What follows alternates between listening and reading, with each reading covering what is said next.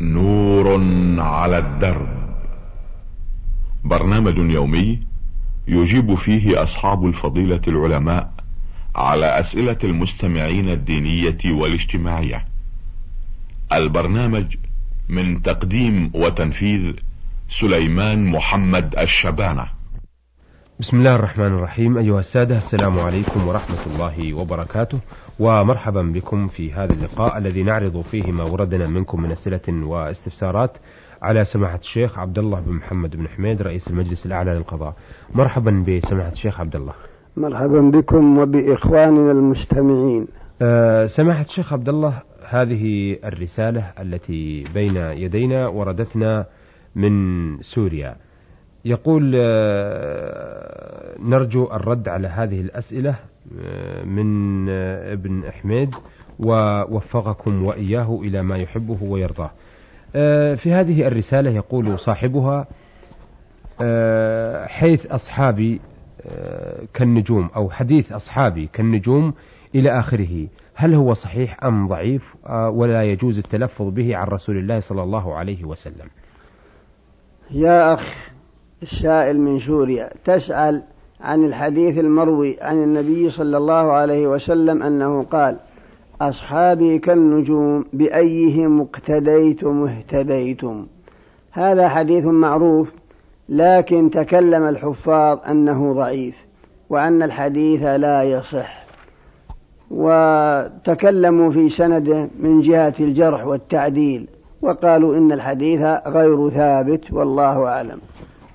أيضا سؤاله الثالث يقول إذا أحدث أحد وأذن المؤذن آه، يصح له أن يتوضأ ويصلي جماعة مع العلم أنه إذا يريد أن يسقط الحدث لا يلحق الجماعة فماذا يفعل؟ تقول إذا أذن المؤذن وأحدث فعليه أن يذهب ويتوضأ لا يجوز أن يصلي وهو محدث. فإن النبي صلى الله عليه وسلم يقول لا لا يقبل الله صلاة أحدكم إذا أحدث حتى يتوضأ.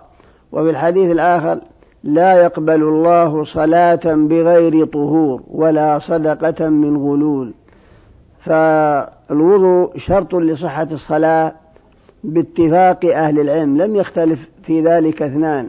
ولقوله تعالى يا أيها الذين آمنوا إذا قمتم إلى الصلاة فاغسلوا وجوهكم وأيديكم إلى المرافق وامسحوا برؤوسكم وأرجلكم إلى الكعبين. الآية. في فعليه أن يتوضأ حتى ولو فاتته الجماعة. آه، أيضا يقول آه، بالنسبة للصلاة في الأحذية هل تجوز بضرورة أم بغير ضرورة؟ وفقكم الله. تقول هل تصح الصلاة في الأحذية؟ لا بأس فإن النبي صلى الله عليه وسلم صلى وعليه نعلاه جاء في الصحيح من حديث أبي سعيد قال صلى بنا رسول الله صلى الله عليه وسلم وهو لابس عليه. قال فخلعهما فخلع الناس نعالهم. ثم لما سلم قال لهم قالوا يا رسول الله رأيناك خلعت عليك فخلعنا نعالنا. فقال إن جبريل أتاني فأخبرني أن فيهما أذى فخلعتهما فإذا جاء أحدكم المسجد فلينظر فإن رأى في نعليه أذى أو قدرا فليمسحهما فطهورهما التراب أو كما ورد. الحاصل أن الصلاة في النعلين لا بأس به بل جاء في الحديث خالفوا اليهود صلوا في نعالكم لا بأس به لكن على شرط أن تكون طاهرة. فإذا كانت النعال فيها نجسة أو وطئ فيها بها أذى فلا ينبغي أن يصلي وعليه نعلاه ولا أن يدخل المسجد أيضا وعليه نعلاه إلا إذا تحقق سلامة النعلين من الأذى ومن النجاسة. آه، أيضا يقول في رسالته هل صحيح ما يردده بعض الناس بأن الله أحيا والد الرسول وأمه فآمنوا به ثم ماتوا. يا أخ من سوريا تقول هل ما نقل أن الله أحيا أبوي النبي صلى الله عليه وسلم وأسلما به وآمنا به ثم مات؟ لا هذا لا يصح وليس له أصل. إنما هذا من قول بعض الخرافيين وإلا فالله سبحانه وتعالى لم يحيي والدي النبي ولم يرد هذا في حديث صحيح سالم من الطعن. بل جاء النبي صلى الله عليه وسلم أعرابي فقال يا رسول الله أين أبي؟ قال في النار. ثم دعا قال إن أبي وأباك في النار أو كما ورد. وإحياء الأبو أبوي النبي للنبي حتى آمنا به وأسلما كل هذا لا يصح. ولم يثبت فيه شيء عن النبي صلى الله عليه وسلم والله أعلم. أه يقول هل يحق لأحد أن يقول وهو يمدح الرسول صلى الله عليه وسلم يا أول خلق الله والمقصود بهذا القول بأن الله خلقه قبل آدم وقبل كل شيء. تقول هل يجوز في مدح النبي صلى الله عليه وسلم بأن يقال يا أول خلق الله أولا نقول لك أن الرسول صلى الله عليه وسلم هو سيد الخلق وهو أفضلهم وهو إمام المرسلين وهو أفضل من طلعت عليه الشمس وأفضل من مشى على الأرض وأفضل المخلوقين. لكن لا يجوز لنا أن نرفعه في رتبة الله أو أن نعطيه أكثر من حق صلوات الله وسلامه عليه. فلا شك أن أول الخلق ليس هو الرسول بل, بل الرسول أخبرنا بأن أول ما خلق الله القلم. قال له اكتب. قال ربي وما أكتب. قال اكتب مقادير كل شيء إلى يوم القيامة حتى هو قبل آدم. وقيل أنه هو العرش أن أول ما خلق الله من المخلوقين العرش. لحديث كان الله ولا شيء قبله وكان عرشه على الماء وهذا هو القول الصحيح أن أول خلق الله والعرش وقال ابن القيم في نونيته والناس مختلفون في القلم الذي كتب القضاء به من الديان هل كان قبل العرش أو هو قبله؟ قولان عند أبي العلى الهمداني والحق أن العرش قبل لأنه قبل الكتابة صار ذا أركان فأول خلق الله هو العرش. ليس آدم ولا محمد صلى الله عليه وسلم. أما ما يروى أن الله خلق آدم خلق محمد من نور وأنه قرن اسمه مع اسمه وأن آدم لما خلق ونفخ به الروح آه، رأى أن هذا لكم أن اسمه مكتوب عند العرش. كل هذا لا يصح. ولا يثبت فيه شيء عن النبي صلى الله عليه وسلم والله أعلم. آه هذه الرسالة التي بين يدينا وردتنا من المستمعة السائلة المسلمة آه قاف آه أو فاء سين واو. تقول سؤالي أنني دائما آه عند الانتهاء من العادة الشهرية وبعد الاغتسال أفاجأ في اليوم التالي بنزول قطرات من الدم. أود أن أعرف عما إذا كان لي أن أغتسل مرة أخرى أم لا. يا أخت قاف سين واو تقولين أنك عندما تطهرين من العادة الشهرية ترين شيئا من الدم قطرات دم أولا إذا تمت عادتك المعتادة إن كان الذي رأيت صفرة وكدرة فهذا لا تعتبرينها شيء.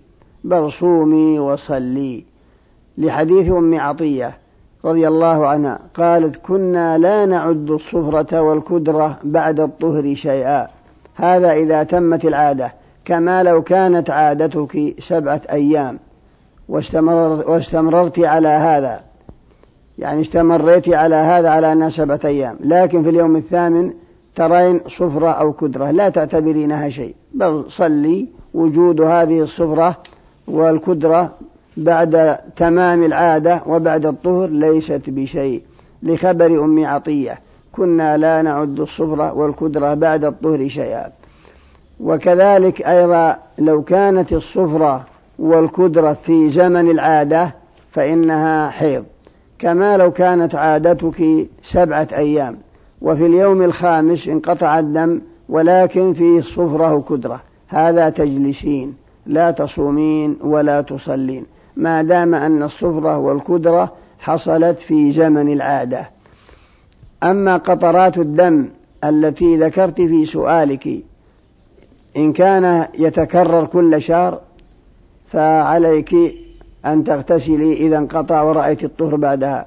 وإذا كان قطرات قلائل وليست تتكرر بل في بعض الأحيان وليس الدم خالص بل فيها شيء من الصفر والكدرة كما ذكرنا فهذا لا تعتبرينها شيء ولا يلزمك اغتسال بل وجودها كعدمها والله أعلم. أه تقول أه المستمعة أه أيضا هل يجوز لي أن أصوم صيام التطوع كصيام يوم عرفة ويوم عاشوراء والأيام الستة إلى آخره؟ أم أن أقضي الأيام التي أفطرتها في رمضان؟ نرجو الإفادة وفقكم الله. يا أخت قاف واو سين واو تقولين.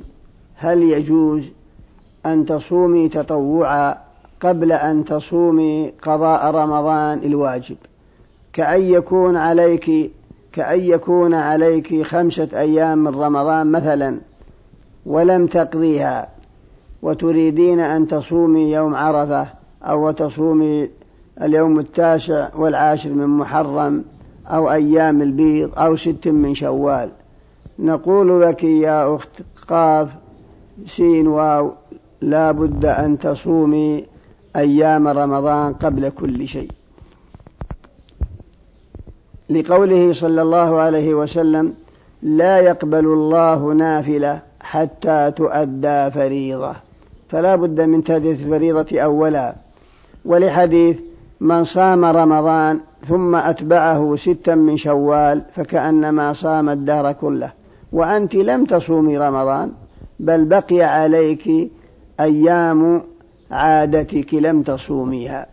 وهذا هو القول الصحيح. والقول الآخر لأهل العلم يجوز التطوع بالصوم قبل قضاء الواجب من رمضان. لكن الصحيح أنه لا ينبغي أن يصام تطوعا إلا بعد صيام قضاء رمضان تأدية للواجب قبل التطوع للحديث المشار إليه. لا يقبل الله نافلة حتى تؤدى فريضة والله أعلم. أه سؤالها الأخير تقول هناك بعض الناس يقومون بصلاة الظهر والعصر في الفترة الواقعة بينهما أي في الساعة الثانية والنصف مثلا. وكذلك يقومون بصلاة المغرب والعشاء جمعا مرة واحدة بين المغرب والعشاء حوالي السادسة والنصف. فما رأي الإسلام في ذلك؟ يا أخت قاف واو تقولين إن بعض الناس يصلي الظهر والعصر جمعا.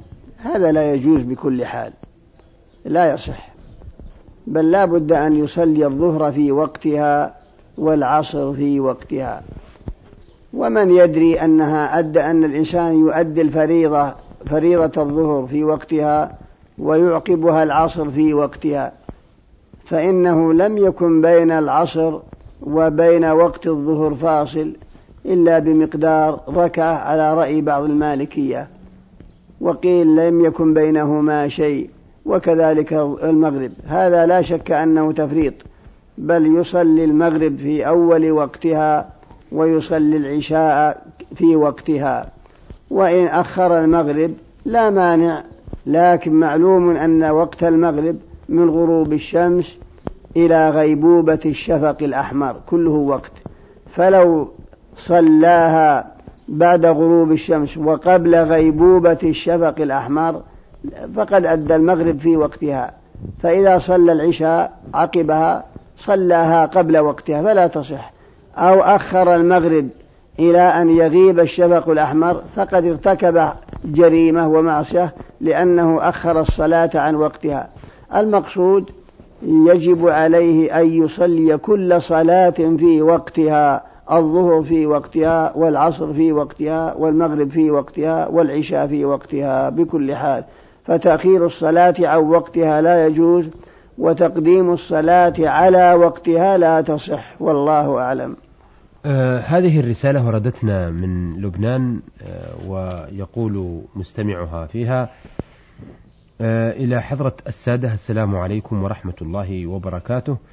آه إنني رجل محافظ على الصلوات الخمس وإنني مقيم في لبنان ورجل عامل ولا أحضر الجماعة في المسجد باعتباري عامل ولا أحضر صلاة الجمعة لأن العطلة تأتي يوم الأحد. فإذا فماذا أفعل بصلاة فرض الجمعة؟ أفيدوني كيف أصلي؟ وفقكم الله.